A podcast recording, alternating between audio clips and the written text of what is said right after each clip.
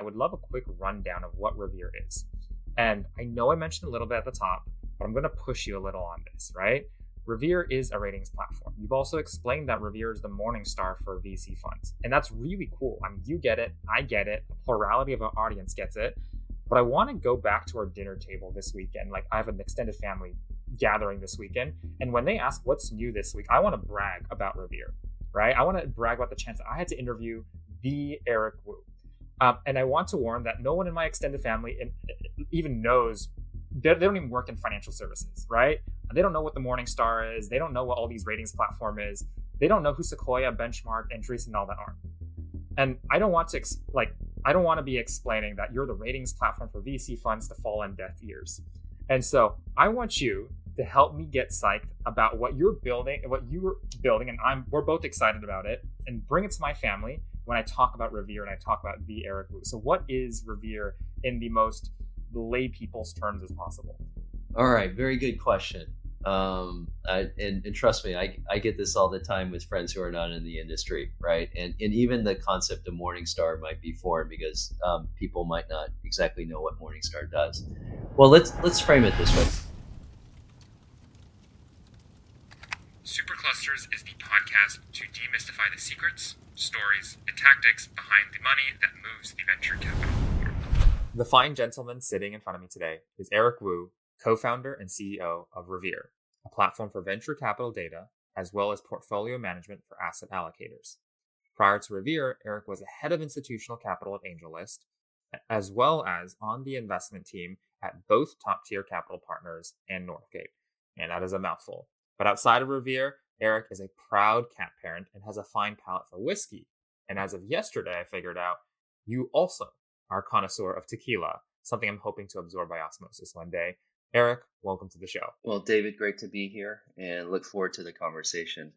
Uh, a lot of exciting things to talk about, especially in this environment where a lot of us are feeling and experiencing different things uh, in venture capital. This is totally the. This is how I'm imagining it playing out. Is do you remember the movie um, Inside Out, where you know you, you had Riley and those five emotions and all that? Yes. Um, yeah and then you see like what what the emotions play out in her dad and her mom and all that and i think in very similar wavelengths we have some permutation of those five emotions that we're all feeling but we're feeling it with different like being really nerdy here but with different weighted averages so in some you know minds some people might like you know be filled with envy some people might be filled with anger some people want to be filled with sadness or joy and um I'm really excited. As you mentioned, there's a lot of different directions we can take this, and we're likely to cover a diaspora of com- uh, topics over here. But there are two things I really want us to focus on, right?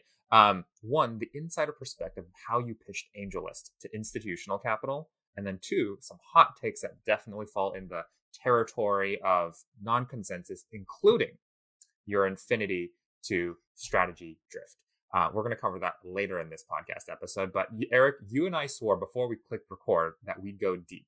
So freaking deep, deeper than the Mariana Trenches. So, Eric, hopefully you'll keep me honest here. Absolutely. Look forward to it. Amazing. So, I want to start somewhere in the beginning.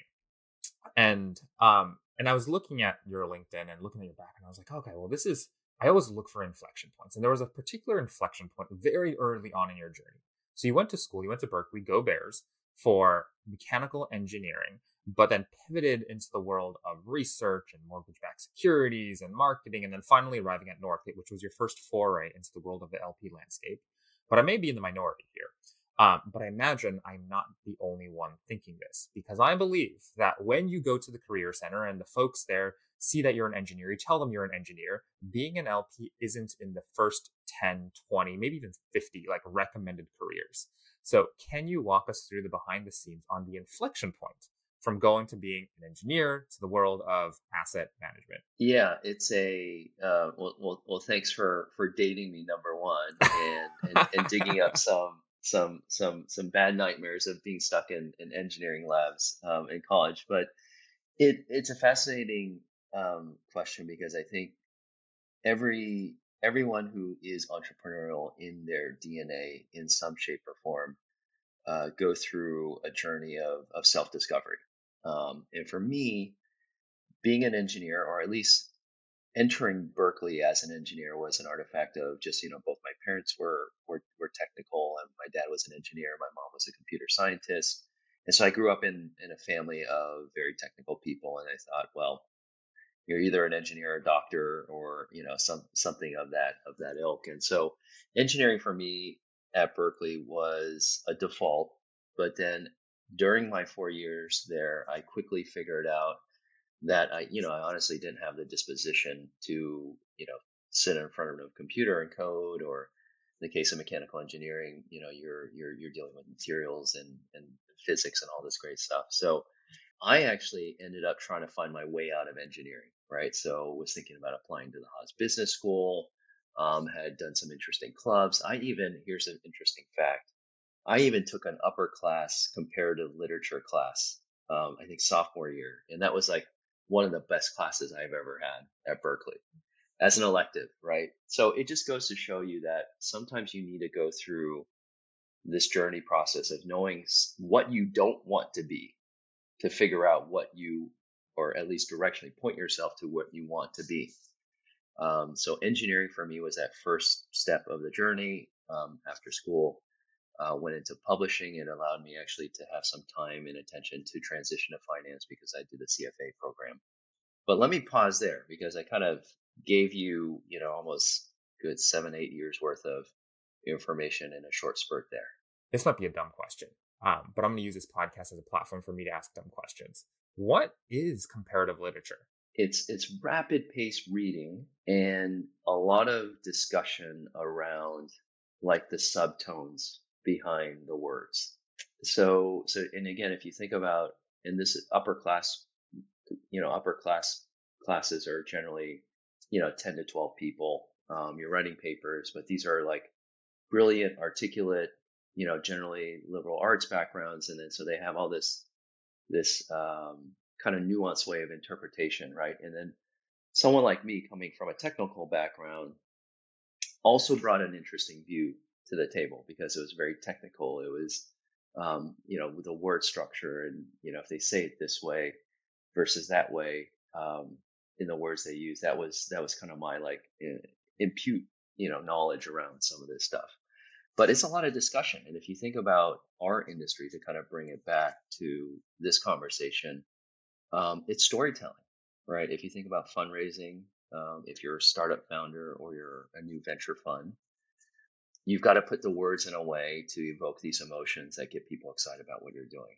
Um, and in a fascinating way comparative literature is someone on the outside looking at that author and saying, well, gosh, how do I interpret that? And sometimes you can interpret it in multiple ways. I, what I'm recalling, the two things I'm recalling on this um, is one, um, I, I, imagine you would have made an incredible contracts lawyer um, because you're you're parsing through the words there and seeing what the the undertones of that are. And the second thing is um, what I'm uh, really reminded. I think this was, um, and the audience can, you know, keep me honest here as well. But I believe it was a Howard Marks investment memo from from a while back. maybe it wasn't an investment, but maybe he was on a podcast. Maybe he was on the Acquired podcast or something.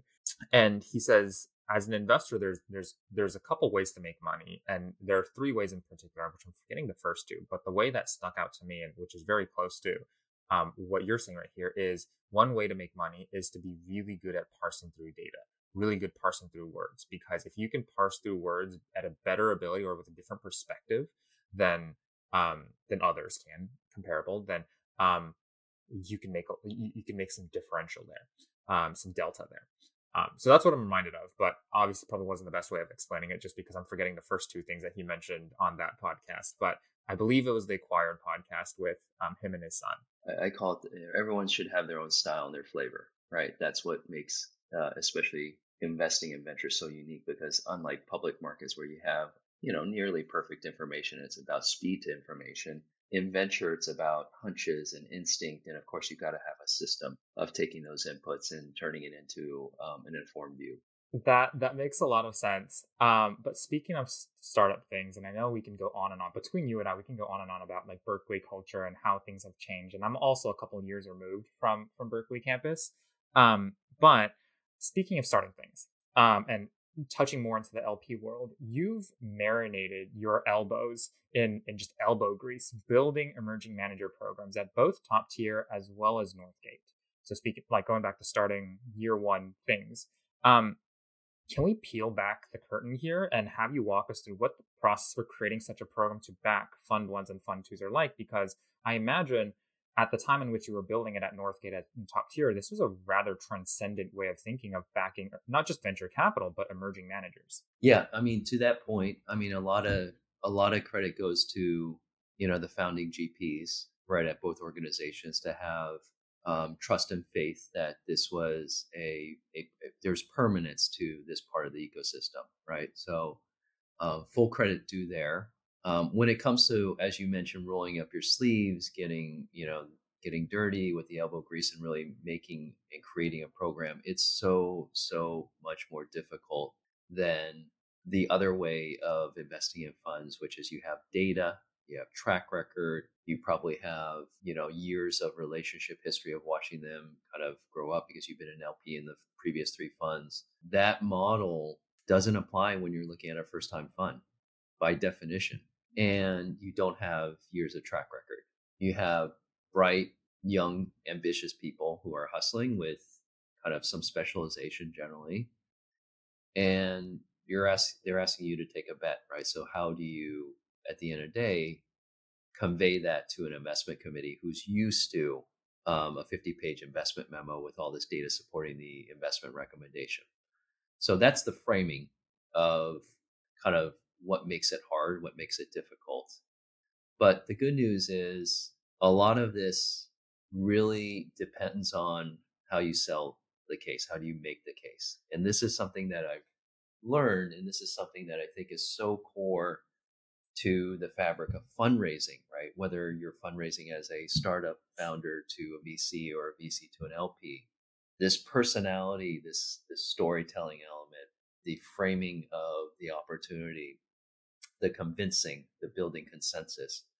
This is like an amazing, amazing skill that everyone has to have.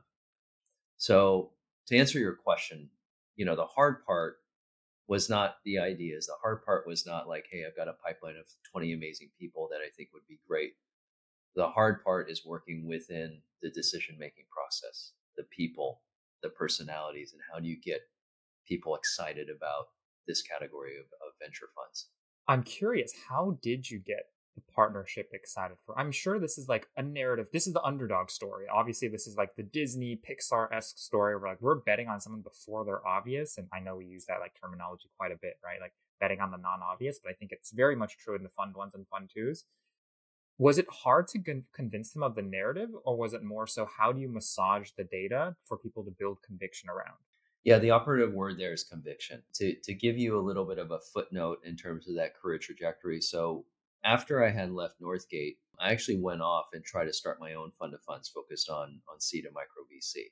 Um, and it was about six or eight months, and you know I very quickly figured out it's hard to raise money, and it's definitely hard to raise money with a new idea. You know, at that time, this was kind of circa you know 2014, 2015, right? This was a, still a very very novel concept, but going out and trying to start my own firm around this idea was how I built conviction. I found a great landing spot with with Top Tier as they were kind of getting their program up and running, and they needed somebody to really kind of lead the charge around um, interfacing with with the ecosystem.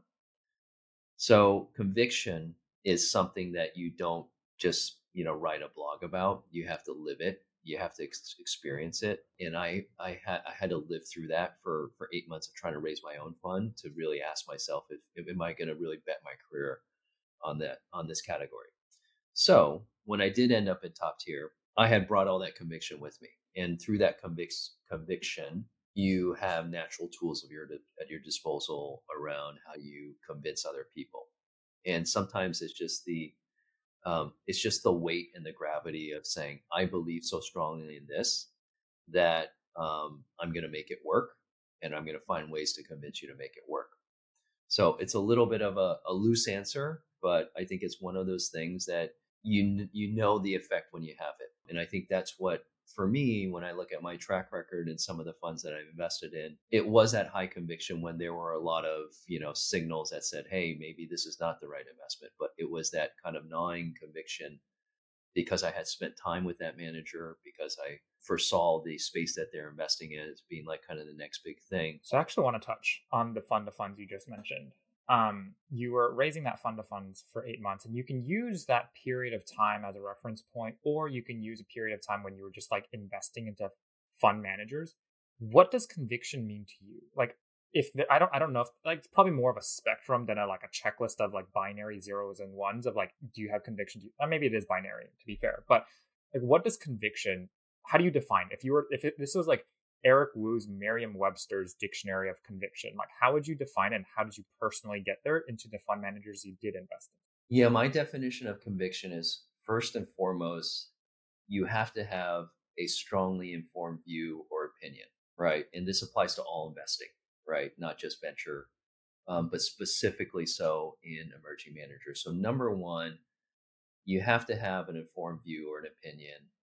And then when you find managers or you find strategies that align exactly to that, that's where you find like kind of optimal conviction, right? And not all the time, it's not all going to hit, you know, perfectly all the time, but the closest to the merging of those two points where you you have the opportunity that fund manager and they align directly to that informed view or opinion. That's my definition of conviction.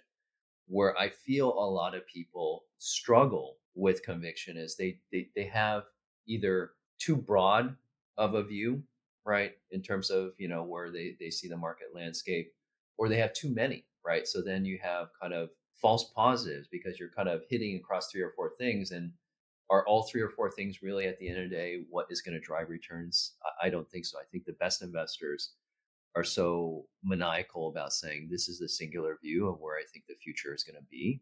And I'm going to invest 100% behind that view. To flip that question on you, what was your worldview? This is give or take a decade back, 2014 circa, as you mentioned. What was your worldview of like why you should be investing, uh, why you should be raising a fund of funds? the category of emerging managers, number one, you had more and more emerging managers appearing, right? So you had kind of breadth in the market. You can invest in all of them, right? So if you think about historical models of of how fund of funds got started, gosh, you know, over 20 years ago. It was the idea that, you know, there's a handful of Sandhill Road names, great franchises that was really hard for some people to get access to. And Fund of Funds provided an access layer, but it literally was a handful of like, if you can get me access to these names, that would be a great way to justify why I would give you money as a Fund of Funds manager um, to get into those names. So that's not all of it.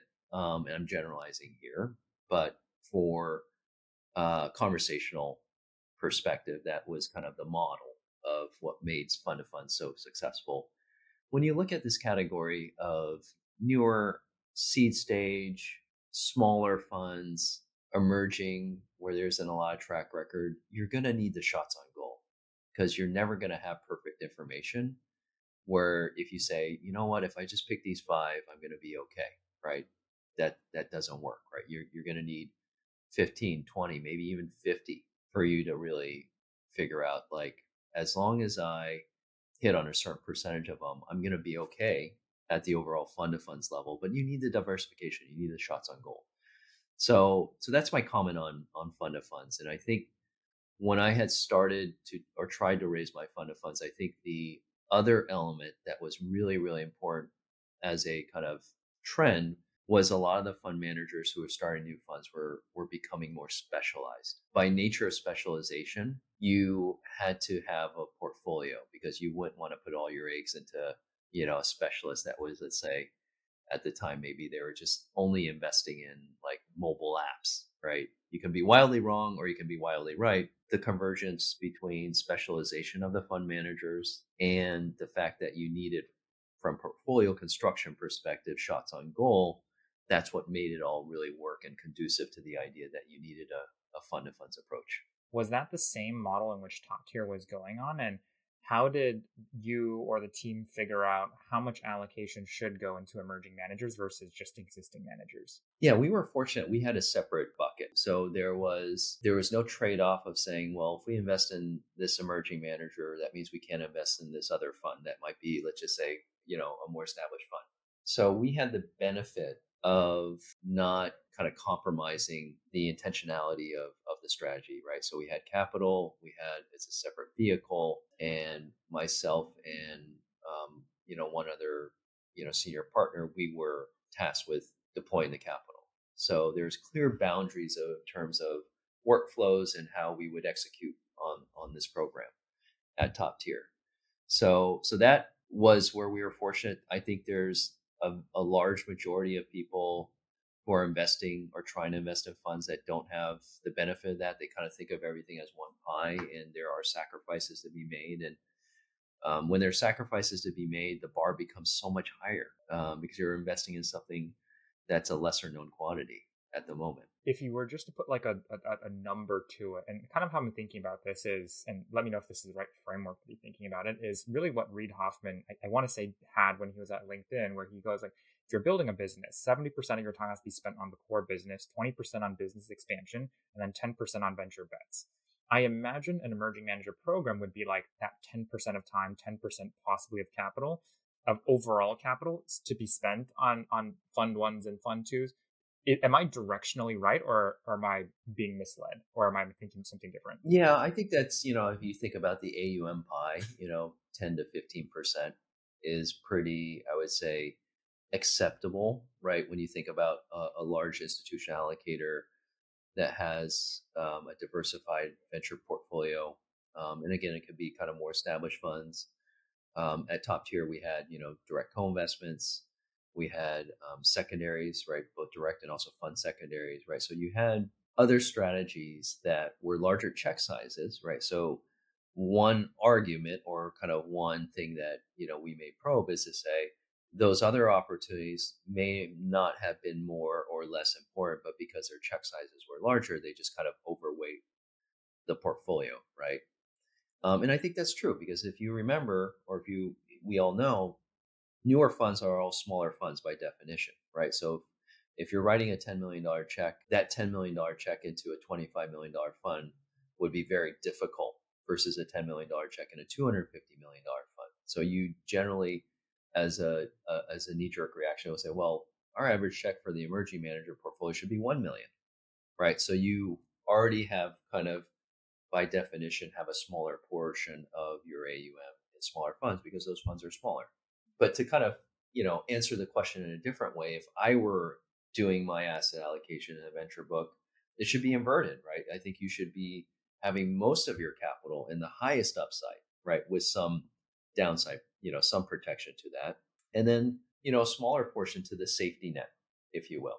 That makes a lot of sense. We're going to touch a lot on like just portfolio construction, diligencing emerging managers in just a sec when we touch on to uh, like you know on Revere and all, but I want to fulfill a promise to our audience first. I did mention mention AngelList at the very beginning, and so I want to touch on that for a bit. And I know you're no longer at AngelList anymore, and so some of this may be more speculation, but I just want to ask about your chapter at AngelList. Um, and I'm lucky because part of this podcast's like whole thing is like I get to scratch my own itch, right? Um, and so let me preface by saying that I'm a huge fan of AngelList, especially everything like Naval, Avlok, and the team has built. Um, the company has like magnitudinally changed, like how we access groundbreaking companies and funds. And personally, I'm like a part of a number of syndicates, uh, friends, and all that on on the AngelList platform. But with all that said, I really have one burning question, and I couldn't think of a better person to ask other than you, who managed kind of like institutional capital and relationships at AngelList. And so I've heard from a number of institutional investors, like LPs, um, as well as GPs during their fundraise, that a plurality of LPs, especially the larger LPs, are averse to investing in funds hosted on the platform. And I imagine it's still a, like a question today for a lot of folks, right? And I'll, I'll preface by also by saying that you know there are a couple reasons. One, um, but I know this was like probably post your time there, but rolling funds only gives you an access to certain vintages by quarter, not every fund. So if you're investing into a fund, if you weren't an LP during that quarter where GP invests in like in a winning company, you totally missed out. And the flip side is what I've heard as an ex- excuse, and let me know if you've heard differently, is that once you're on the platform, larger LPs would rather not be bombarded with marketing asks and pitches all the time to join other syndicates and to invest in other funds because deal flow to them is not a problem, unlike newer angels on the platform. So, one, um, first of all, does this corroborate with your conversations while you were at AngelList? Well, I think when you think about just the concept of product market fit, you know, I think there were real issues about product market fit as it relates to um, the access points to venture that AngelList was trying to provide to larger institutional LPs, right? So, and we can talk about some of those factors. So, I think that that's just an easy way to frame it. That it wasn't it wasn't a disconnect of AngelList doing something right or wrong. It was just is AngelList even a fit for larger LPs, right? And that's something that you know I was tasked to figure out, right? When I was when I was brought in, and when we say larger LPs, I think let's let's let's step back and also kind of define what that means. You know, AngelList, they have thousands of accredited investors as part of their pool of LPs, and most of these are going to be individuals. You probably have a few kind of wealthy families, but stepping beyond that, you're talking about large single family offices, multi-family offices, private private wealth advisors, smaller foundations and endowments, right? You're now floating into this what I call the the larger, more institutional LP, right? And that was when I got brought in was to figure out how do we service them? What's the experience they wanted? Um, was there a product, right? And again, this you know, I asked these questions because these were open questions. We were almost kind of given some leisure to to have a sandbox to figure this out, to figure out if there was a market to kind of move into that, right? So I'll pause there because I wanted to at least level set in terms of um, how we define um, the problem statement, and then number two, kind of what were the things that I was trying to do when I was there at AngelList. I would love to kind of like you mentioned there are some like product market fit factors that may have been like is AngelList fit for these larger LPs? Um, and this is more exploratory in terms of early days when you were there, right? How did you explore that? How did you figure out if there was a problem that was useful to solve for larger institutional LPs? People, first and foremost, we needed to create a brand around AngelList for these type of investors, right? So AngelList had amazing, you know, look, has amazing brand and traction with founders, with angel investors, with syndicate leads, right? But it was an unknown quantity other than what you might read on TechCrunch in the eyes of of these larger LPs because they're used to seeing, you know, a five hundred million dollar fund or a top tier fund of funds as a mechanism to invest in. So to say, well, I'm from AngelList and we have this like investment platform, but we're also trying to do something new to service you as a larger LP. Like it's, I don't, you know, where's the track record? Like who are your other, you know, big LPs, right? So you, you, you had a lot of um, similar cold start type of issues that um, I would have had if I were kind of a brand new fund or brand new fund of funds, right? So that was part of the issue. And so you can't engineer your way out of that. You can't build software. And this is where like we would all agree AngelList is like probably the best shop, if you will, kind of creating products around you know workflows and, and software for this this asset class. You you you can't engineer your way out of that, right? It's a fundamental sort of um, trust relationship brand, right? And what what we did at AngelList when I was there was just to focus on building connectivity and relationships. We we hosted a series of events where we brought these larger LPs. Um, you know, it's kind of a monthly. We went to a different city brought some GPs or syndicate leads, um, intimate dinners, panel with some education, and really focusing on the relationship because when these larger LPs got a chance to meet these, you know, let's say uh, an angel operator who was starting a first time fund, they really started to gain an appreciation for what was a unique special sauce. And that you, you didn't need, you know, five years of track record to say, like, look, if when that clicks between those two people, then the check you know comes the you know the next week whatever it might be so we we found a great playbook around that right now i would you know as, as a startup founder you you have to find scale to that and it's hard to scale you know this concept of relationship building and even harder to do that through software right so anyway that was a fascinating chapter and i think there was amazing things learned both for myself and also for AngelList in terms of how they think about that type of market, um, and even if that's the market for for where they want to go to. By the time you left AngelList, have you did you come to any resolution to this is what institutional capital is looking for?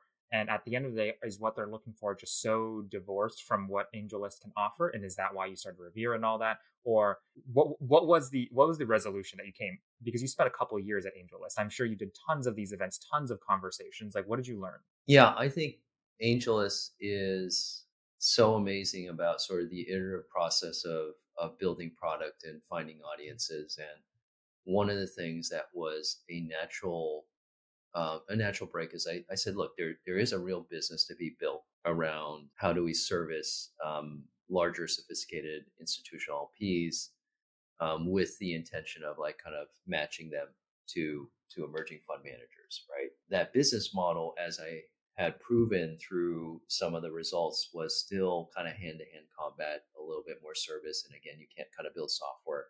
So there was a clear kind of departure of like, if this is if I felt that there's a real business here, it had to be kind of built off platform, right? Because what AngelList does amazingly well is kind of take little modules and kind of put it on the platform, and that collective platform becomes an amazing way for you to you know have all these access points. And you know, for this area where is heavy relationship building, it's longer sales cycles. That was hard to kind of modularize and put on the platform, right? So that was the reason for the separation, but AngelList was amazingly supportive. I mean, they are to this day still a small equity holder um, in Revere.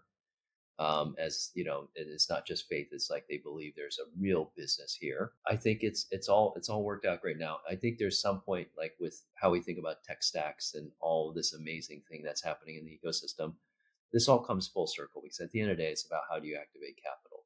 There's another thing you mentioned earlier, where you would have these conversations. There's long sales cycles. What I'm really curious about is what that pipeline effectively looked like. Which, and, and this is what I'm imagining. I'm gonna like, I'm gonna imagine a, like a, a hypothetical kind of like pipeline, and you let me know how accurate I am, right? Which is one, you would have this conversation with LPs, right? You'd ask, what are you guys looking for? You know, here's what our platform is. I imagine the call to action post the call is we actually have this event in your geography coming up in the next two months. Would you be interested in showing up to it? And then they come to this event, they meet the GPs that you invite, and they meet probably some other LPs as well. Like, ah, actually, this is this is a successful funnel, so to speak. Like, like this is actually pretty good. Would love to invest in the GP. They then build a relationship with that GP. Where does that leave AngelList um like because the goal you're you're trying to nurture these long-term relationships like what is the call to action post event after is it another conversation like at what point does some do you start thinking about conversion yeah i mean it's all at the end of the day about capital flowing through the through the platform that that's the singular most important metric um, for AngelList and really any platform right at the end of the day is like how much through the collective efforts or the products how much capital are we able to get to flow through the platform. And when you host these events and you get great connections and you get great receptivity, you know, capital flows from that, right?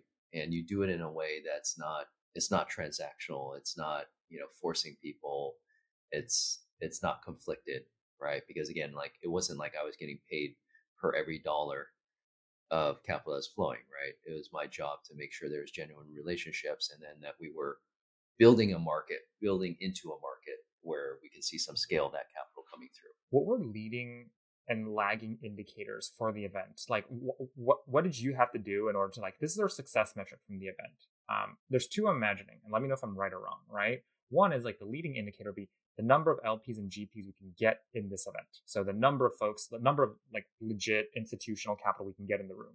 The lagging indicator would probably be the amount of capital that's being flown on AngelList post a relationship or something getting built from the event. Am I right there, or was there something else in the mix? Yeah, no, that was that was the right thinking, right? And we we we measured all this stuff um, at AngelList because AngelList loves measuring everything, um, and I think we, we, we definitely proved there was ROI to to the events, um, and we, we even had some people like come to multiple events simply because they were just like that event was such a great experience, right? And I and I think we'll we'll be using this word frequently. You know, when you create the right experience, um, people come back. You get repeat buyers, right? They invest more, um, and it's a it's an underappreciated sort of element here, right? As we talk to an audience that is kind of eager to talk about kind of fundraising tips and you know the art of fundraising, right? The experience is so important.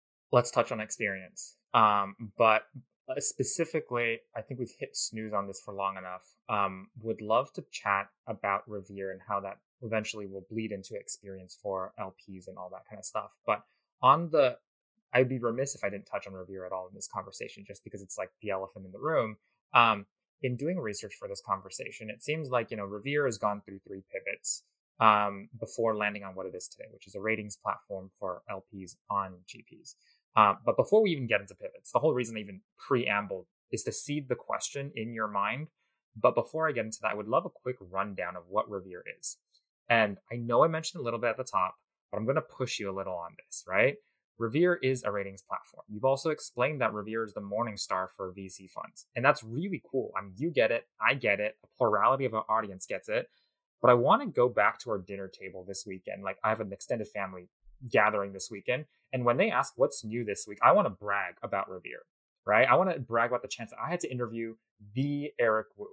Um, and I want to warn that no one in my extended family even knows they, don't even work in financial services, right? They don't know what the Morningstar is. They don't know what all these ratings platform is.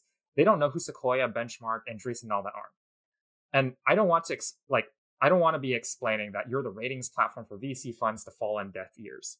And so I want you to help me get psyched about what you're building, what you're building, and I'm we're both excited about it, and bring it to my family when I talk about Revere and I talk about the Eric Woo. So what is Revere in the most lay people's terms as possible? All right, very good question. Um, I, and, and trust me, I, I get this all the time with friends who are not in the industry, right? And and even the concept of Morningstar might be foreign because um, people might not exactly know what Morningstar does. Well, let's let's frame it this way: like when, if you're in the conversation um, at the dinner table, um, you can ask a simple question like, if you're in a new city and you don't know what restaurant to go to, what app do you pull up on your phone? And what do you think most people would say? Four letter word starts with Y, ends with P. So there is, you know, that's there there's just like kind of a ubiquitous like I'm hungry, I don't know where to go, but I know I want to go to a, a well rated place or where at least somebody says, you know, the food is good here. Right? That's that's that's Yelp, right? And so if you put yourself in the position where it's like, you know what, there's all these funds out there. I don't know who's good, but I kind of know I want, you know, same way like I want Chinese food. I I want to I want a fintech fund. Where would I go? Where would be my first destination to go and just, you know, narrow the list? Right. That's that's that was that was the aha moment for Revere. Is if you boil it down in those simple simple terms, um, you can explain it to anybody. And it was a pain point that no one was solving. There was no Yelp, right? You were left to your own devices. You had to ask your friends, like, "Hey, tell me, you know, good fun or you know, who's interesting to you." Um, it just it didn't exist, right? So that's that was really that final pivot you mentioned three pivots that was the aha moment for us that makes we're going to touch on pivots for sure i will also say that revere is not as simple as a one to five star rating i can't just like look at a one to five star rating oh, okay this this is a fund that's three and a half stars four and a half stars you have a heat map um and and like uh, given our lot, a lot of our audience are emerging lps like how do they even go about reading a heat map? They don't yet have the framework as as like an institutional lp so i think going back to that word experience and you know let's bring it to kind of a, a, a product level um, ui and ux is so important right? And not just the software you use or the websites that you browse but ui ux in front of somebody who's about to make a decision in this case an investment decision on whether or not to spend time with this manager and potentially invest the ui and ux is so so important right so in that product mindset you know the heat map is to influence the reaction of the reader to not focus on the score and the number, but to focus on the red area, right? Because again, we know by definition, most emer- almost every emerging manager, let's just be blunt, they're not going to be perfect scores, right? Right. And there's always going to be something that's like, oh, you know, these two categories are kind of like on watch or, you know, something there. So when you present a heat map, you're just trying to draw the attention. It's like, this is what they're really good at this is what they do okay. And these are the things that you may want to check out.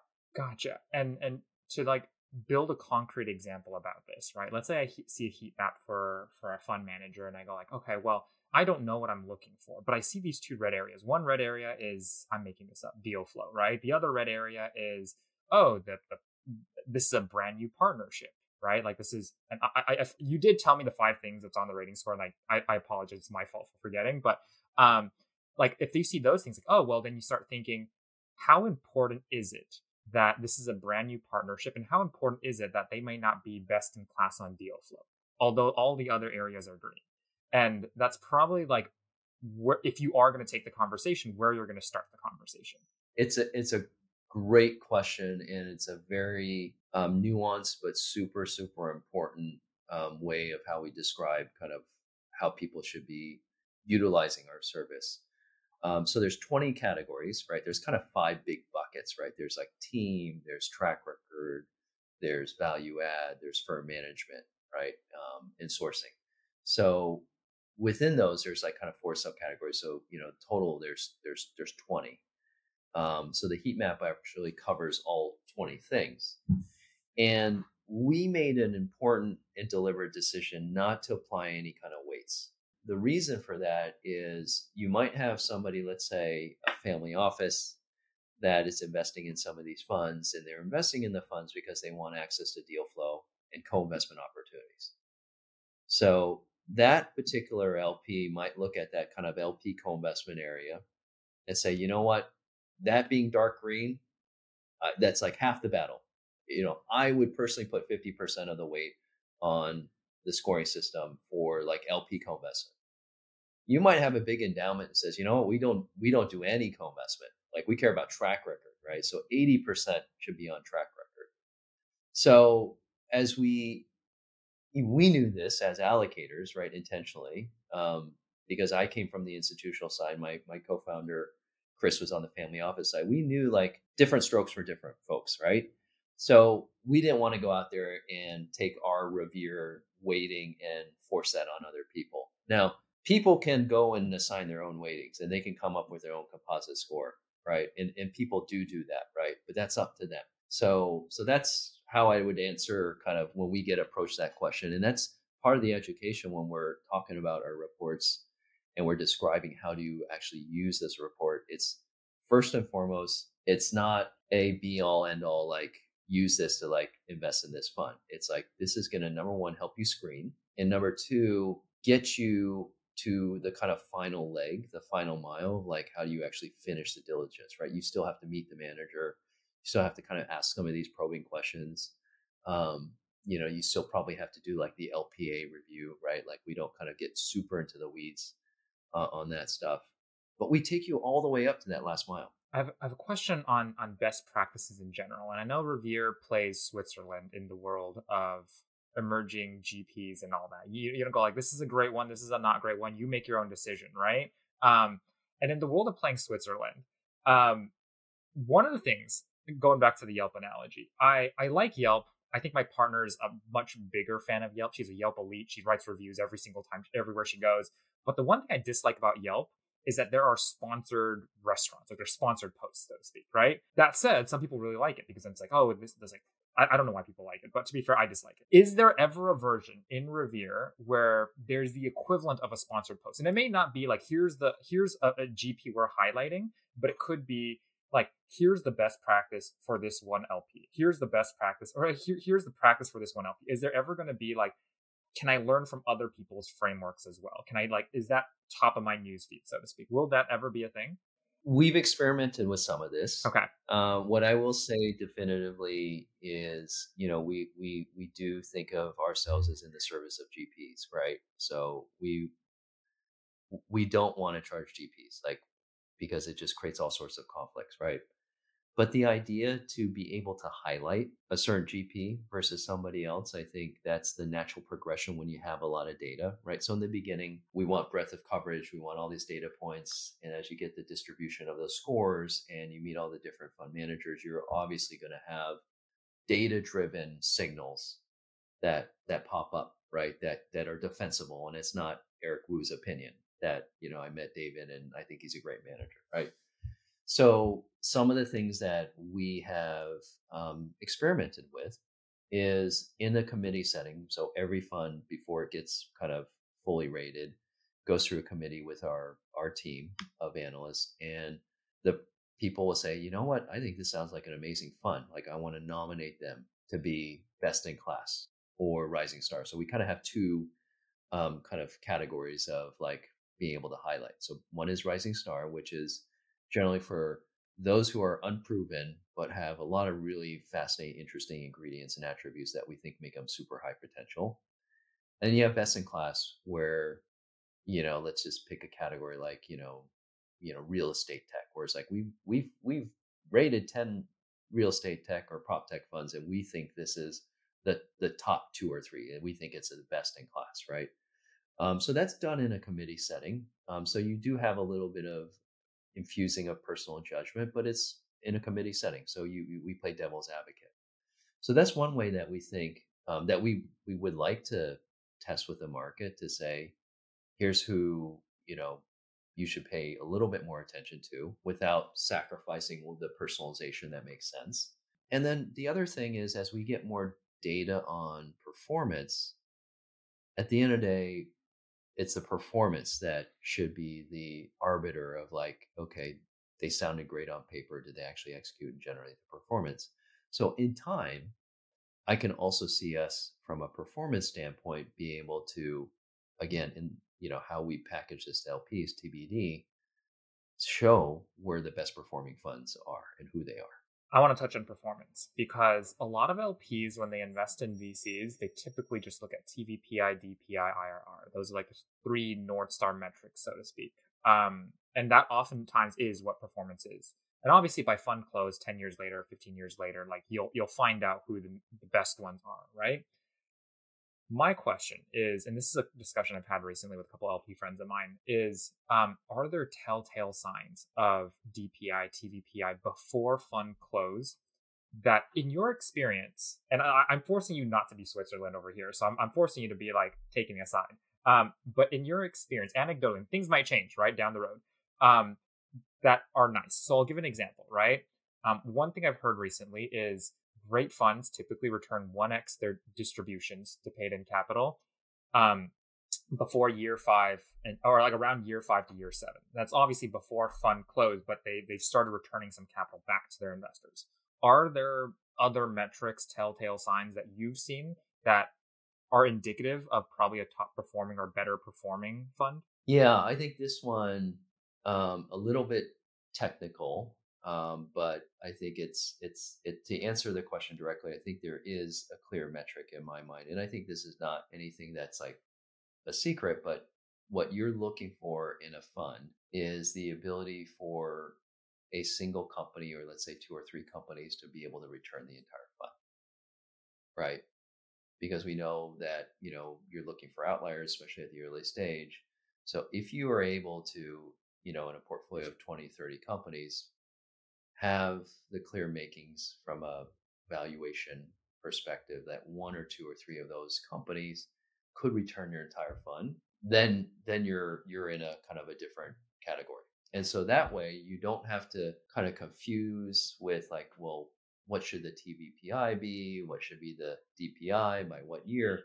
At the end of the day, when you look at how a fund is investing and as their companies are growing and raising subsequent rounds, you're looking at that fair market value for those single positions and you're trying to figure out how much of the, the fund does that return for that company. And so that simple rule of thumb, I think, will generally guide and sort of dispel a lot of the noise about like other things, like even ownership, right? Because kind of baked into ownership or baked into the concept of returning a fund, you may have really high ownership in a company that's doing okay and that can return the fund, or you can have very low ownership in like Uber in the seed round, and that would like return multiples of your fund.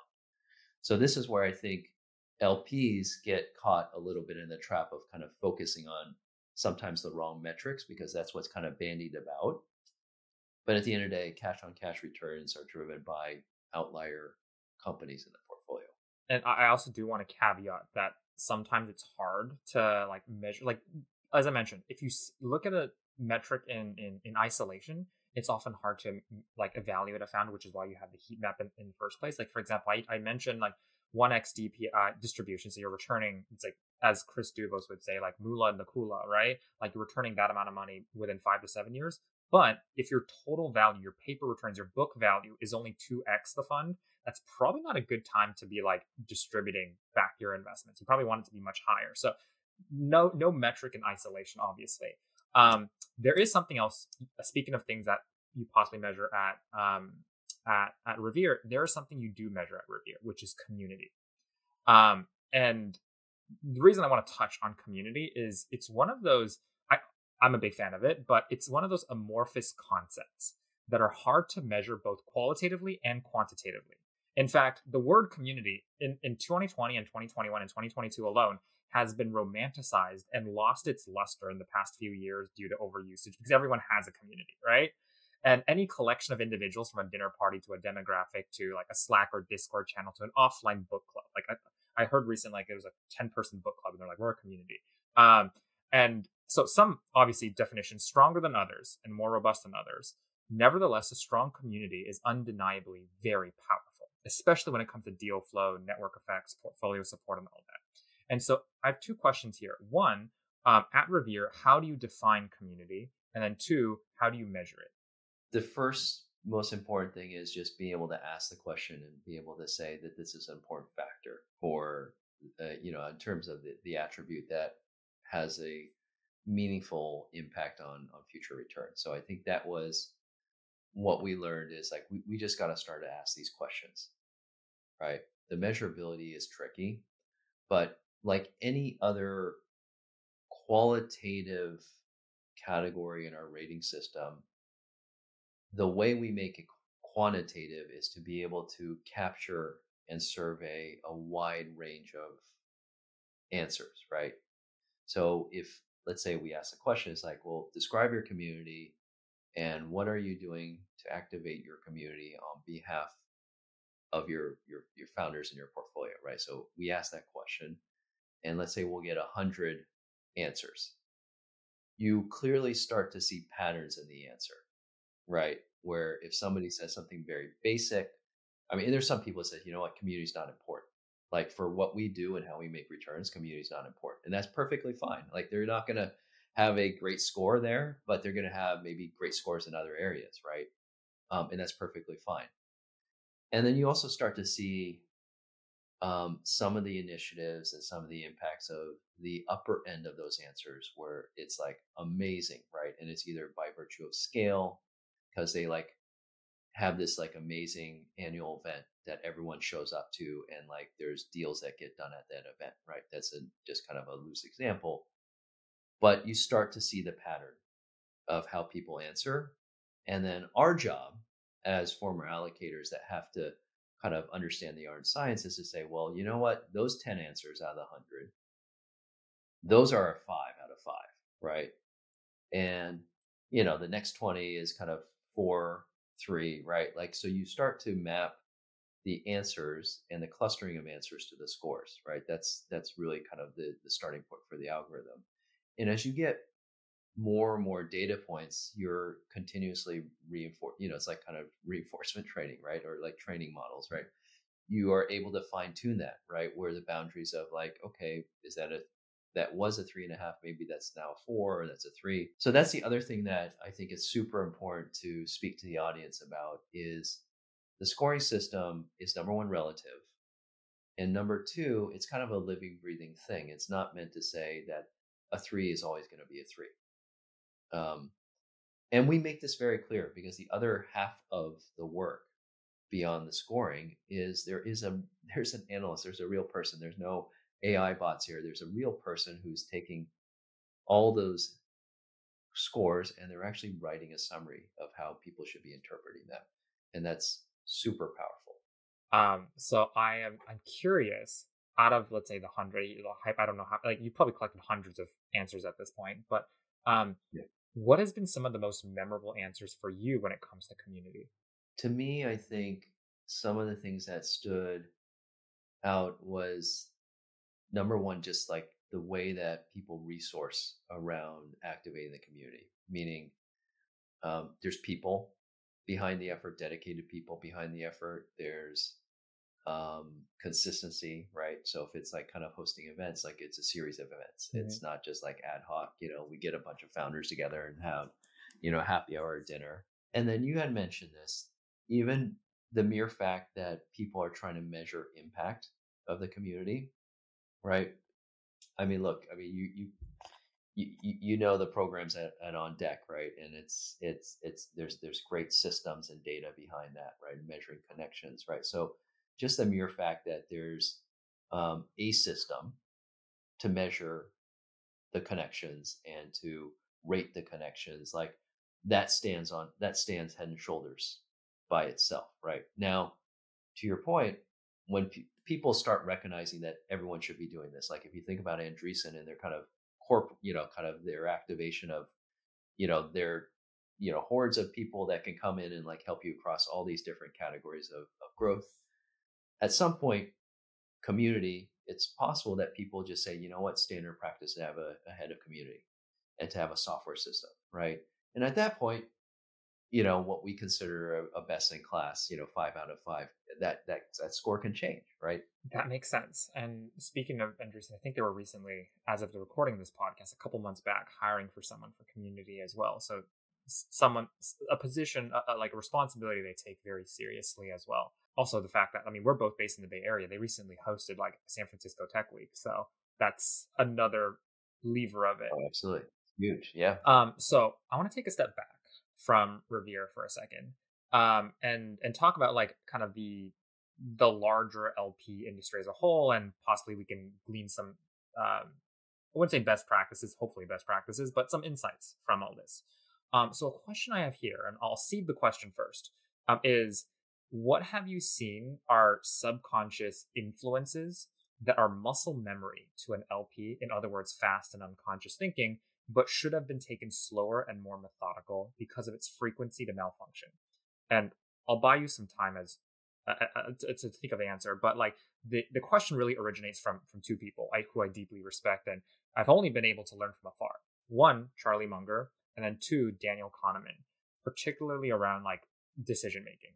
Munger has this great question, which I really like, which is you'll see a lot of inspiration here. Is what are the subconscious influences that uh, where the brain at a subconscious level is automatically doing these things, but by and large are useful, but often malfunctions, right? Um, effectively, as human beings, we should divorce like process from outcomes, meaning we can be right for the wrong reasons and wrong for the right reasons. And the second inspiration, as I mentioned, is Kahneman, right? And Kahneman says that all humans, in his book Thinking Fast and Slow, has like you know two systems of thinking. System one fast unconscious associative thoughts. System two slow methodical rational thinking. And to analogize this both to the world of lps what do many lps by and large make decisions very quickly about? But should do a double take because of how frequent an error 404 page pops up as a result of making fast subconscious thinking decisions yeah, this is. I, I'll I'll give you one very, very easy, clear example. Is you know sort of the concept of um, you know if an LP is meeting a GP, you know, in the back of their mind, or even they're verbalizing this, they say, well, you know, who else is investing, right? right. And and we we know this psychology for for startups as well, right? It's like who else is in? Who else is investing, right? Do I know this person? Do I know and respect them? Um, is there some signal behind that? Um, so that that is a fast thinking kind of unconscious like oh if that person's in then you must be good kind of thing so that happens everywhere especially happens in emerging managers and this is why i think it's so hard and so critical when emerging managers first start the fundraising that they they have to kind of get the right early adopters early believers in because there is this mentality that's out there. That makes sense. If we were to pull another example out of the, the, the, the cosmos, are there any other things that LPs typically do, um, either yourself or you've learned or you've seen colleagues or other just LPs do, where yeah they should probably pause and think more on? Well, I think it's. I mean, there's there's things like you know how does the you know how does the pitch deck look you know the design the visuals of the pitch deck there's you know, I'll maybe pick something that is much more in the weeds. Like, so when I would meet with an emerging manager, and let's say there's, um, you know, they have like kind of a team of two or a team of three, uh, if only one person is talking the whole time, right? And there's two or two or three people next to him or her, and they aren't talking, right? So there's a little there's a little thing that kicks off in my mind. It's like, well, number one, why are you talking? Like, I want to learn and meet and understand, you know, the rest of the team, um, and I want to hear from them. Um, so so again, there's these little kind of cues and little signals, um, and there's you know, if you sat me down, I probably could come up with 20 or 30 of these little cues, but it all factors into what you what you said. There's there's kind of the the quick thinking side of it, and there's the rational side of it, where where that very nuanced, like I'm reading the body language of that in person meeting, like that's that's a rep, that's a very like rational, like I'm looking for those cues, right? Whereas that first example of saying, hey, just initial knee jerk reaction, I'm asking, you know, who else is in. That's like a quick, quick, fast action way of thinking. Okay, so now I know we're running short on time here, but I want to get into the world of contrarian takes or takes that need some more elaboration. Um, so let's rewind to 2021 first. Um, and let me know if this still holds because I know there are some ideas and beliefs that don't age as well as others. Um, but you wrote something quite provocative that I couldn't help but do a double take on. And even after a triple take, what you said was so orthogonal to my osmotic education of what I had learned over the past couple of years and how LPs iterate and adapt their investment model and all that. Um, that I promised myself I would ask you today. So what you wrote, and I'm going to quote here, so I don't like misrepresent it, is you wrote that I actually encourage fund managers to con- continuously iterate and adapt their investment model over time. This is quite counter against tradition, thinking of larger fund size bad, strategy shift bad, or strategy drift bad. Um, change is to be embraced and tackled and not avoided. Can you elaborate on that? Because most LPs, as far as I know, dislike strategy or thesis drift. Yeah, this is again, um, it touches a little bit upon what we just talked about that there's kind of people are always trying to find ways to say no, right? And, you know, when you think about things like, well, gosh, why is your fund size doubling in, in size? Or, you know, this concept of strategy drift. It's it's a, it's an easy way for people to just look at that surface level and say no, right? Because they're short on time. There's a lot of funds coming at them, and you know they're just finding they just need a single reason. You know, they're looking for reasons to say no. So when I wrote that, um, that was informed partially because if you think about 10 plus years of investing in funds, sometimes fund one, seeing them grow from fund two, fund three, fund four, they all, as they become successful, they all violate these like, you know, they, they violate these like these these things about growing in fund size and growing the team and they're going from seed to Series A. Everyone does it, right? That's the definition of building a franchise is as you grow, your strategy grows, your team grows, you're servicing a different LP market as well. So that tweet was to really kind of dispel this notion that it's not a bad thing that if a, a fund manager is doubling size, what's important is to ask the question, why? And in that new strategy, if it's a strategy shift, um, can they continue to be successful? Can they take the ingredients that made them successful before and apply to this, you know, this next vintage year's worth of, of you know performance that they're going to generate. It's about that slower take, slower take, no knee jerk reaction. Although we are very prone to to knee jerk reactions as a human race as a whole. Um, okay, so I want to try something, uh, but I want the Eric Woo play by play here, and I'm going to share four tweets, one from each vintage year over the past four years. Um, that deserves a little more than 140 to 280 characters. And I'd love for you to shed some more color onto them. All right. So we're going to start in 2019 and we're going to make our way to 2022. So, all right.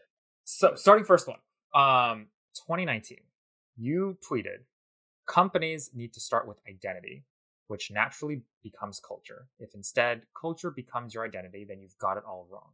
So, from your unique vantage point across over a decade in the LP world, what is one example of a venture firm that started with identity that went on to become the firm's culture? I remember meeting four scruffy looking dudes um, called ENIAC Ventures um, when they were Fund One, and um, you know I'm, I'm I'm good friends with them, so they they they I'm sure they'll um, they'll accept my apology for kind of calling them out, but you know this idea when they first started their first fund, I mean there were four successful operators who had sold companies in kind of this this kind of new idea about mobile first, right? Um, and and they had had built a you know built a initial prototype around we think that all new startup companies should have a mobile strategy right? And we know this because we had built companies we had sold companies in this kind of mobile early mobile era. And so that was something where they were early they had in their kind of dna embraced this concept about you know kind of mobile and mobile first investing. They did annual events they obviously were in some amazing iconic companies they've now i mean i think they're at least on fund five you know very institutional built a big franchise and so that's an amazing example right where you have this identity because of where you came from and it became bigger than ENIAC, right? It literally became bigger, right? This concept because it's ubiquitous. But I would say they they get absolute full credit for kind of pounding the pavement early on that. I love it. I love it. Um, okay, we'll move on. Oh man, there's so much I want to touch on there, but for the sake of time, we'll move on to the next year. We're in 2022. Uh, we're in 2020 now, right? Um, and you wrote in 2020 on a tweet, "I do my best writing and critical thinking at night. The mind is reflective and pensive, trying to slowly digest a day's worth of data. What are the ingredients to a night well spent?" This is now that I'm you know, in the the founder CEO sh- shoes, it it's so so apt and so true, right? Like you you just have um, data overload, right? And time to reflect on data overload is so so important, right? Whether you're an entrepreneur, whether you're a fund manager, and even I would argue as you're an LP trying to like figure out how you kind of squeeze excess returns from different places. In my opinion, the the night well spent is um, clarity of thought. And the way I get clarity of thought in my own way is actually triangulating a lot of information. There's some people that says, you know what, I need to have like zero peace and quiet for three hours, and then in a zen-like moment, something appears.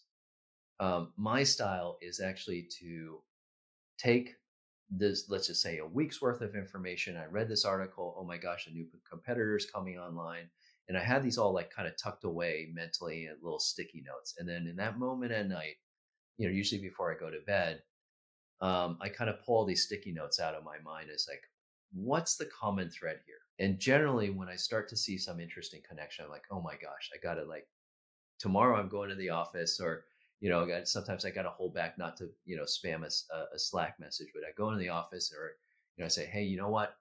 I've got like an amazing idea, right? Or I think these things are all connected and we should change the product roadmap in a certain way. So that's my style. Um, and again, I know everyone's a little bit different, but I think there's got to be a method to the madness, and everyone's got to have their own method. I love it. I love it. I ask that selfishly because I have an evening routine and I try to like learn from others and see if I can absorb something helpful. And in this case, yeah, very helpful. I think it's a framework of thinking of how uh, nights can be well spent. All right, we're into 2021 here. Um, you wrote you, you wrote that angel investing is today's version of a tip jar. So if angel investing is to tip jar, then LP investing is to emerging in, in emerging managers is to blank. What should be in that blank? Um, this is this one is a really really interesting one. I, I um I wrote it. So let me give you the frame of mind of of how I wrote it, and I'll give you the answer. So I wrote it from a frame of mind, you know, reflecting on my time at AngelList and seeing the the ease and the velocity of how somebody can literally click two buttons and write a five thousand dollar check into a startup company, right? That's essentially what what AngelList pioneered. So the tip jar concept was saying, "Oh my gosh, it's just like the accessibility to get access to deal flow and the transactability to be able to, you know, in the tip jar, you know, throw a dollar or a few coins because of, you know, you know, good service in this this case a good idea.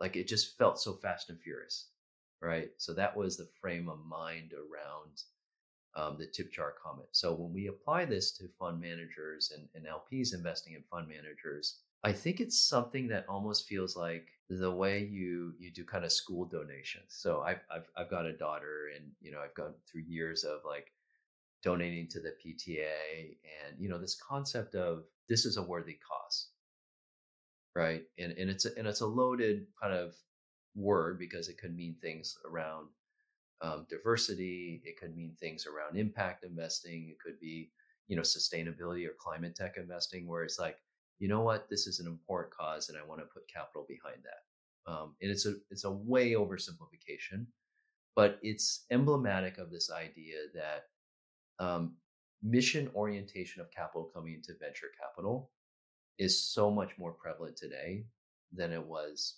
even a few years ago. And the reason this is important is if you're a GP out there listening to this, you've got to find the mission mission orientation of the LP that you're talking to. And if you can do that and also do all the other things in terms of convincing them that you'll be a good investor, that's how you maximize success. I love it. I like. I think the re- I, I love that last comment especially because I think so many GPs when they jump in a conversation with an LP, they immediately get into pitch mode, and this is something that founders do with in VCs as well. But they don't just pause and just ask a couple questions.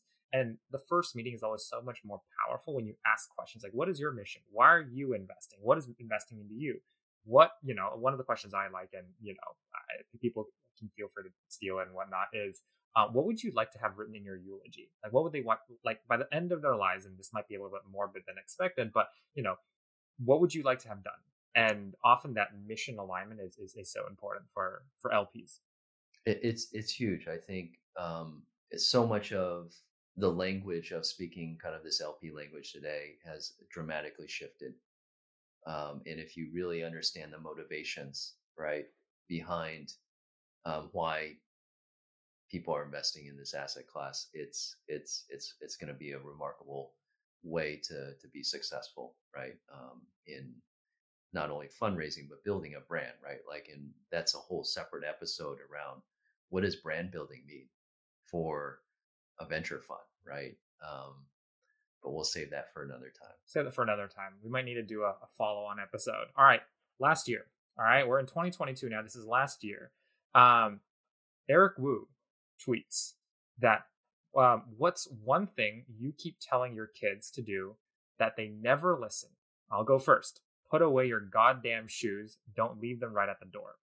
So the question to you is what is one thing constantly recommend to GPs or to LPs to do for them to do, but they just never listen? Or conversely, you know, on the LP side as well. Um, everyone wants a perfect script right? Everyone wants uh, the shortcut. What should I say? What shouldn't I say? Um, that gets me in trouble. Um, so, so my advice is, you know, make approach everything as a conversation, right? And there's a there's a human behind that conversation. So if you if you take that as um, the singular most important thing is you've got to make a connection with this individual, right? And to make a connection, you obviously have to tell a great story. They have to find, you know, trust and credibility, capability in terms of what you do, because they're, you know, ultimately going to be giving you money and trusting you with money. But none of that is possible without kind of the the human part of it, the personality part of it, and the resonance of that.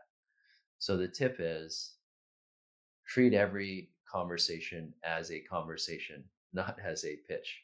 I love it. I love it. Okay, one last question to you before we jump over here, and I want to come full circle.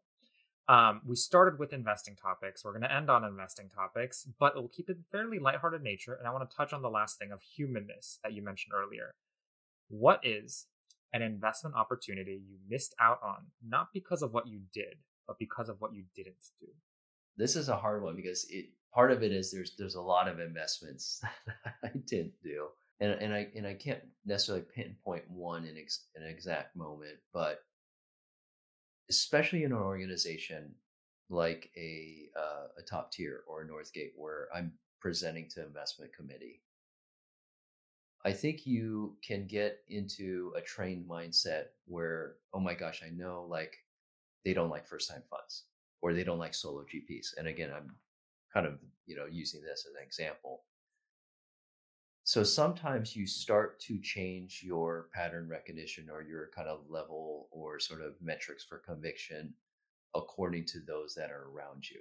And I think there's there's multiple occasions where I had personal conviction where I was just like, you know what, it's going to be too much work. It's going to be too much work to convince. Um, and those ended up being great investments. But we all have that. We all have that.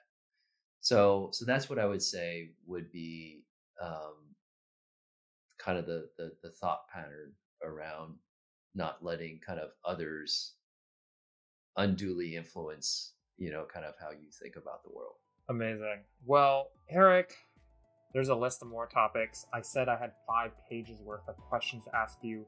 We got through probably like a third at best of them, and not even like the, the other follow on questions. This deserves an episode too, but I want to be cognizant of everyone's time here. And thank you so much for, for coming to the show, sharing all your insights, sharing your path into uh, the world of venture LPs, as well as about Revere.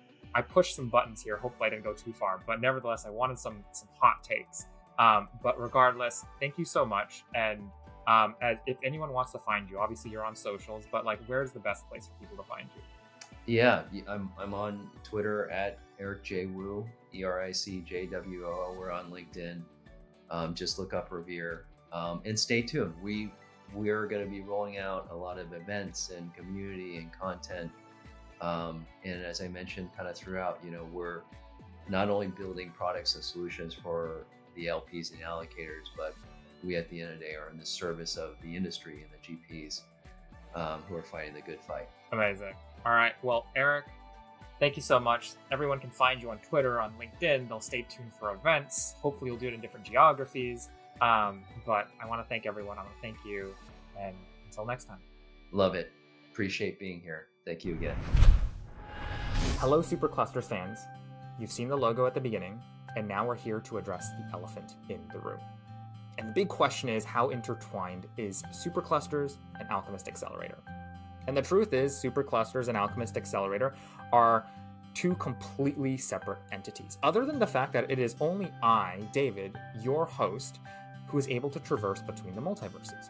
And so the reason Alchemist is a sponsor for Superclusters is the same reason why I ended up joining Alchemist.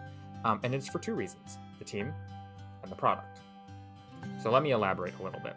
For the team side, I was doing a bunch of diligence, homework, reference checks before I joined Alchemist, and I stumbled across a story which was between Ravi and an early team member of Alchemist. Um, and for the sake of this story, I'm going to call that person John. So Ravi and John were working late at night because they had a deadline coming up, and as they were about to leave, Ravi found out that John didn't have a place to stay and had been sleeping out of his car the entire time. And the next thing Ravi did literally blew my mind, which was Ravi gave the keys to his place to John and said, John, you're free to stay here for as long as you want. And I knew instantly that this is the team I wanted to join. This is the, the, the culture I wanted to be a part of. Um, the second thing is the product itself. Uh, Alchemist has built this really robust product called the Vault, and it is the epitome of Peter Drucker's infamous line, which is you cannot manage what you don't measure. And so, for the uninitiated, what is Alchemist Accelerator? Alchemist Accelerator is your startup accelerator for companies that monetize from enterprises. And so, don't take it just from me. Uh, we've backed incredible companies, including names you've heard of LaunchDarkly, Privacera, MoEngage, and we're also backed by some incredible LPs and investors, including Khosla Ventures, Mayfield, Salesforce. And now, between you and I, I can't share any of the numbers. And if I do, my compliance officer, our compliance officer, will literally gobble me up for breakfast, lunch, afternoon tea, and dinner. And personally, I'm too young to die. And but I will say, the numbers, they're great. Like they're really great. And so, if you're curious and want to get involved in Alchemist um, and the ecosystem, check out alchemistaccelerator.com backslash superclusters. And that's superclusters with an S at the beginning and at the S at the end. And we'll also include these links in the notes. Hey, Superclusters fans, this is David from Post and want to share a few things before you go. If you're tuning in from the YouTube universe, and if you like this episode and if you want to see more of it, consider subscribing. It's free. Let us know down in the comments which LPs you'd want to see next or topics you'd like and want to hear more of. If you're tuning in from the audio universe on Spotify, Apple Podcasts, or wherever content finds your ear, and you liked what you heard, give us a follow.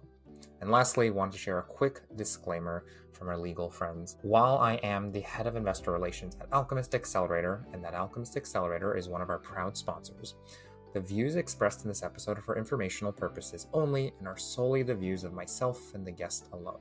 They are not representative of Alchemist Accelerator. None of the views expressed herein constitute legal, investment, business, or tax advice, and any allusions or references to funds or companies are purely for illustrative purposes only and should not be relied upon as investment recommendations. Consult a professional investment advisor near you prior to making any investment decisions. And that's all from me. See you on the next.